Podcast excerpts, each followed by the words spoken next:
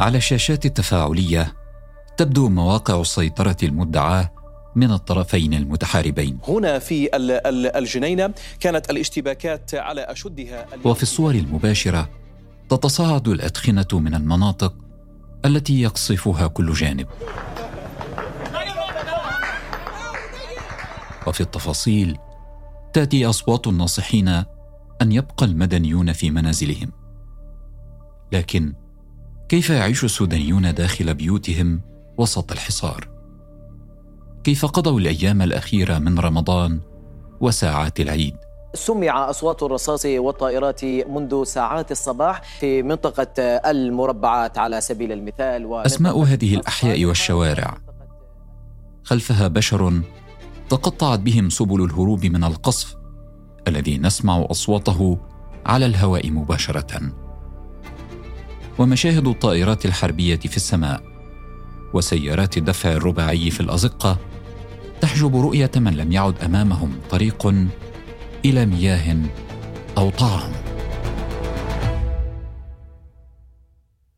منذ الأيام الأولى لاقتتال العسكر في السودان فتحت الحرة خطا ساخنا لاستقبال اتصالات المواطنين السودانيين يوميا. هنالك أسرة واحدة فقدت فقدت ست آه، أشخاص في الأسرة في اي منطقه يا انس الأسرة؟ في أي منطقة هذه الأسرة؟ في محاولة لسماع أصوات بيوت الخرطوم ومن درمان وبحري وغيرها من المناطق التي يعاني سكانها من حرب لا ناقة لهم فيها أعد هذه الحلقة لبودكاست فصول عبد العالي الزهار بمساهمة من الزميلين أكمل طه وأحمد الرهيد من سوا سودان وأنا أحمد خير الدين. معا نروي فصول الحكاية.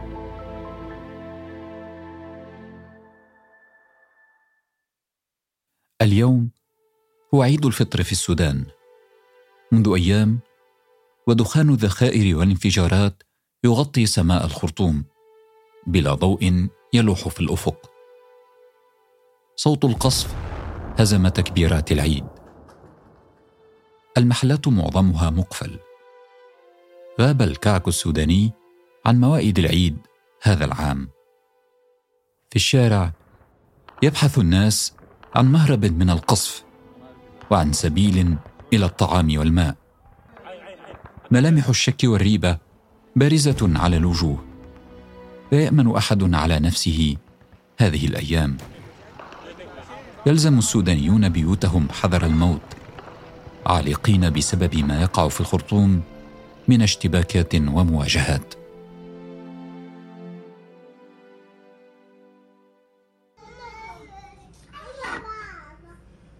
في الخرطوم تجلس عبير يوسف رفقة أطفالها الصغار حبيسة شقتها تقيس حجم الاشتباكات والقصف عبر مراقبة حركة النوافذ وشدة اهتزازها داخل المسكن. أنا موجودة مع أطفالي آه، في في في مسكن لوحدنا كويس طفلين دون العاشرة. آه، محبوسين تماما. بنلوم على أصوات الذخيرة والمدافع عدانات الطائرات المقاتلة والانفجارات اللي أنت أصلا ما بتكون عارف إن هي قريبة منك ولا لأ. أنت بس بتحس بإنه المنزل بيهتز. إذا الوضع فيه هدوء أنت بتكون خايف أكثر. لأنه هو غالبا بيكون الهدوء الذي يسطى العاطفة اليوم أهدأ قليلا. لم تهتز النوافذ مثل أمس. ساعد في ذلك أيضا الأثاث الذي وضعته عبير على الأبواب لامتصاص الاهتزازات. قبل ذلك كان أطفالها يصمون آذانهم براحة اليد فزعا من شدة صوت ارتجاج النوافذ. بسبب الوضع الحاصل من من من أصوات ذخيرة وأصوات دانات وأصوات مزعجة. بيجيب عندي حتى حالة بتاعت هلع تجاه أطفالي الاثنين هم نايمين في الأرض وبيطالبوا بانهم دارين في سرايرهم في أوضتهم مطمئنين كيف أنا حقدر اوصل الاطمئنان كيف لأطفالي. في وضع هم بيسمعوا فيه أصوات الدانات وال وال والشبابيك بتتسجل تتجه عبير بعد شهورها باطمئنان إلى الخارج. تقصد سيارتها وقد غلفها الغبار. تفتح الباب تنزع هاتفها من شاحن السيارة. تقول في اتصالها مع الحرة إنها دأبت على فعل ذلك منذ أيام مع تواصل انقطاع الكهرباء. حاليا التلفونات بي بي بتخلص آه، مخزونة من من شحن الكهرباء والبطاريات. للأسف بيتم شحنها عن طريق السيارة. كويس. اللي هي أصلا ما ما بتديك مثلا 20% يرن الهاتف. تتجاهل عبير النظر إلى هوية المتصل. يرتفع منسوب التوتر في رأسها. تظل متسمرة بضع ثوان. تقلب في ذهنها كل السيناريوهات والاحتمالات. لا يتوقف هذا الضغط إلا حينما تجيب على المكالمة الوارده تشعر عبير الآن بارتياح. تأكدت أنه لم يصب أحدا من عائلتها مكروه بسبب الحرب الطاحنة. أنت بتكون خايف لحد ما تفتح الخط. انت بتكون في حالة بتاعت ذعر انه ما يكون منقول لك خبر آه كويس. آه بتكون في حالة بتاعت قلب وتوتر وذعر طيلة الأيام الأخيرة من رمضان كانت عبير تعد العدة لقضاء العيد مع عائلتها الكبيرة في الولايات البعيدة عن العنف. تقول إن استمرار عمليات القصف والقتل قريبا من مسكنها جعل من مهمة السفر رفقة أطفالها مستحيلة. ونشيل ملابس عيدنا وخديجنا وحاجاتنا ونروح العيد مع الأسرة الكبيرة. آه للأسف صحينا على إنه الدنيا مقلوبة تماما ما في أمن ما في استقرار. للأسف إنت بتضمن كيف إنك إنت تصل الشارع من غير ما تطف أو آه يجيك رايش الآن عبير حبيسة في شقتها. تتردد على المطبخ بين الفينة والأخرى. تتفقد مخزون الطعام والماء. من حسن حظ عبير أنها اعتادت وهي موظفة. أن تتبضع ما تحتاجه هي وأطفالها كل أسبوع. مخزونها من الأكل ما زال فيه ما يجنبها الخروج إلى الشارع. آه، دائما بحرص إنه أنا نهاية كل أسبوع بقوم يعني وأنا جاية مرة بالسوبر ماركت بقوم بشيل كمية بتاعت أسبوع. فالحمد لله صدف إنه أنا مشترية كمية من الحاجات حتى العيش أنا نوع بخزن يعني بشيله بجمد بخطه كده الخبر السيء في حالة عبير أن مخزونها قد لا يصمد مع تواصل الاشتباكات في الأيام المقبلة. حاليا آه ما في plan B المؤن ذاتا اللي كانت موجودة الآن خلاص بدأت تنتهي لكن إذا نفذ اللي ده آه ما عارفه انه أنا ممكن أتصرف كيف. المخزون بتاع السوبر ماركت البغالات حيبدأ ينفذ ده غير عمليات النهب الحاصلة والحرق وغيره فالوضع ماشي لأنه يكون كارثي. لحظات الهدوء التي تسبق أصوات القصف والاشتباكات بين المتناحرين في السودان هي أصعب اللحظات التي تمر بها عبير وآخرون. في هذا الوقت يزداد شعور الترقب الخوف ويتكرر السؤال. من يوقف هذه الحرب. لكن أتمنى أن تنتهي الحرب. فالخاسر الوحيد هو الشعب السوداني. لا يوجد فائز في هذه الحرب. كلنا خاسرون. هذه إيثار يوسف من أم درمان تقول في اتصالها مع الحرة إن الوضع في منطقتها كارثي في ظل نقص الماء والكهرباء. المستشفيات مغلقة بسبب القصف أو بسبب صعوبة تنقل الأطباء. الوضع الآن في منطقة كرري وضع كارثي. لا يوجد طعام لا يوجد ماء لا توجد حتى مستشفيات تستقبل المرضى لا توجد مستشفيات تستقبل لا يوجد تواصل بين الحكومة والشعب. أصلا لا توجد حكومة لكي تطمئن أهلك لا تستطيع. لا توجد كهرباء. الإنترنت ينقطع ويتواصل. لتوفير الطعام للمحتاجين يقوم متطوعون من أبناء المنطقة حيث تسكن إيثار بمبادرات إنسانية. المخابز مثلا بعضها مغلق تماما وبعضها الآخر لحقه دمار الاشتباكات. المنطقة شبه معزولة. نحن منعزلون عن العالم. الطائرات فوقنا ونفترش الأرض. من أين يأتي الدعم إذا كانت الطرق مغلقة؟ منطقة كرري بالضبط معزولة عن باقي المناطق. توجد آه، مشاكل في الخبز فبعض المخابز مغلقة تماما وبعضها أصابها الدمار. قمنا بمبادرات لكي نساعد الذين لا يستطيعون الذهاب لشراء الخبز أو المواد نذهب لشراء المواد ثم نوزعها على المحتاجين.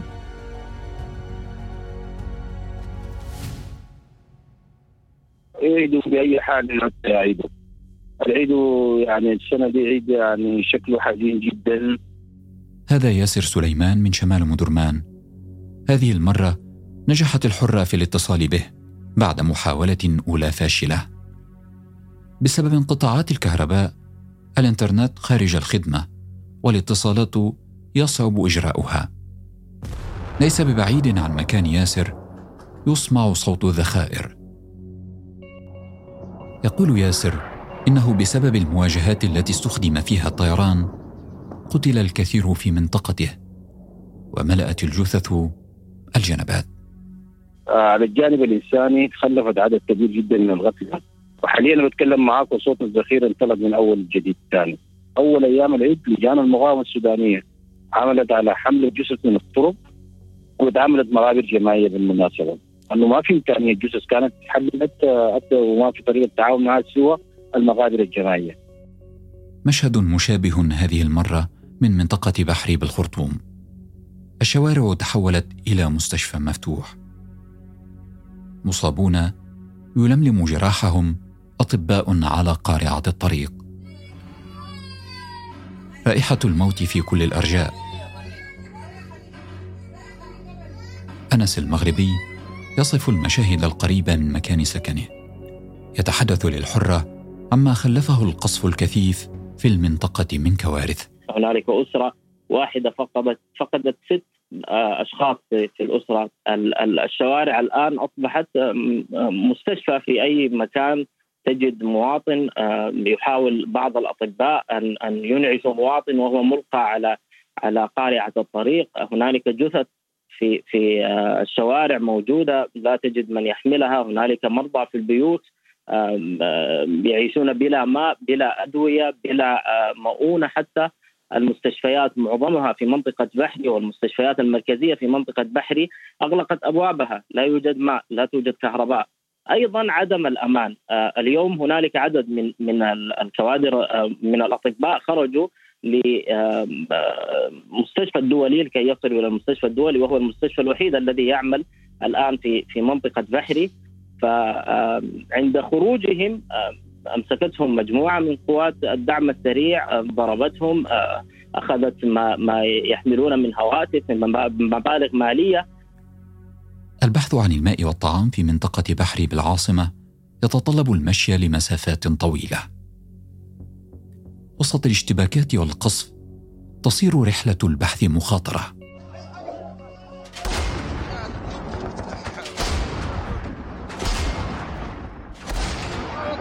إسلام محمد التي تقطن أيضا نفس المنطقة.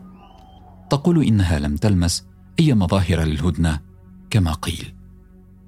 صوت الرصاص والذخائر لم يتوقف خلال يوم العيد. اكل ما في وحتى إحنا لو جبنا الموجود يعني بالقروش اللي عندنا يعني يومين ثلاثة حيخلص. الناس ديل والقروش ما في قروش أصلا الناس ما صرفت مرتباتها. وإنت بتضرب في راسهم حيطلعوا كيف يجيبوا حاجة أو يشتغلوا. إحنا بنسمع بالهدنة دي بنشوفها في التلفزيون انه في هدنة في هدنة. بس صوت الرصاص في راسنا ما في زول بيقدر يطلع. لنا خمسة ستة يوم ما في موية. عندنا حالات وفيات في المستشفى ما قادرين ناخذ الجثث عشان نمشي ندفنها إذا كان هم يعني هم كحكومة المفروض الاثنين لو همهم الشعب فعلا ما يقتلوا في وسط البلد. يمشوا في الخلا هناك.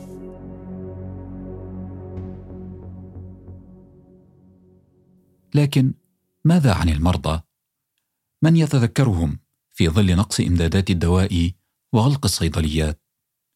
كيف يقضي المريض يومه داخل بيته؟ داخل غرف تتزاحم فيها الأسر تجنبا للقصف. يهونون على أنفسهم صعاب هذه الحرب. إسلام هي طبيبة أيضا لكنها كغيرها عالقة في البيت. تعرف جيدا معاناة المرضى في هذا الوضع. حاليا نقص في كل حاجة. في علاجات انسولين في نقص في الانسولين في نقص في المحاليل الوريدية نورمال سرايل في نقص في المعقمات في نقص في, الأكسجين. ما في حاجة ما فيها نقص ما في أصلا. لأنه حتى في المستشفى يعني المستشفيات انضربت. يعني ممكن أنت تكون شغال دكتور شغال في المستشفى وعادي تجيك دانه تجيك رصاصة عشان كده حتى الاطباء والكوادر الصحية يعني أغلبها شنو؟ سافروا هم ذاتهم مع الناس. عايشين في رعب إحنا حاليا. يعني زول خايف يطلع يخش الحمام تجي طلقه طايرة تاشة يعني حتى ما قادرين نعيش حياتنا طبيعية. بعيدا عن العاصمة تعيش بعض الولايات وضعا أفضل بحكم تمركز أغلب الاشتباكات في الخرطوم.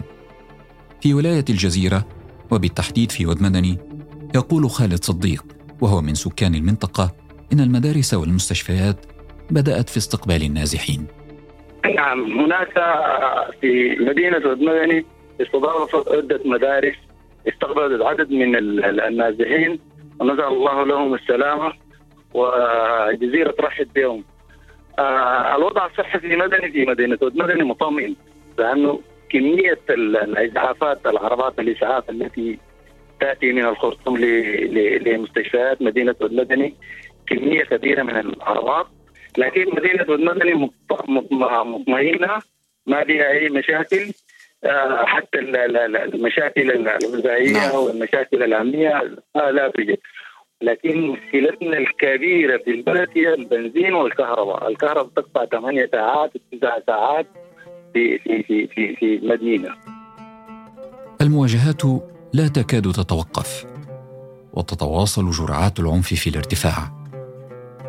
لا الهدنات تصمد ولا المتنازعون على السلطة يبدون ميلا إلى إنهاء الحرب. العالقون في بيوتهم مرضى وجرحى وأطفال ونساء والباحثون عن مهرب مؤقت عبر الحدود لا يهمهم من تقدم في الميدان ولا مآلات المواجهات سوى لأمل وحيد أن يتوقف هذا الكابوس ويعود السودان للسودانيين. استمعوا لبودكاست فصول على تطبيقات البودكاست أبل وجوجل وسبوتيفاي وساوند كلاود وعلى الحرة dot com.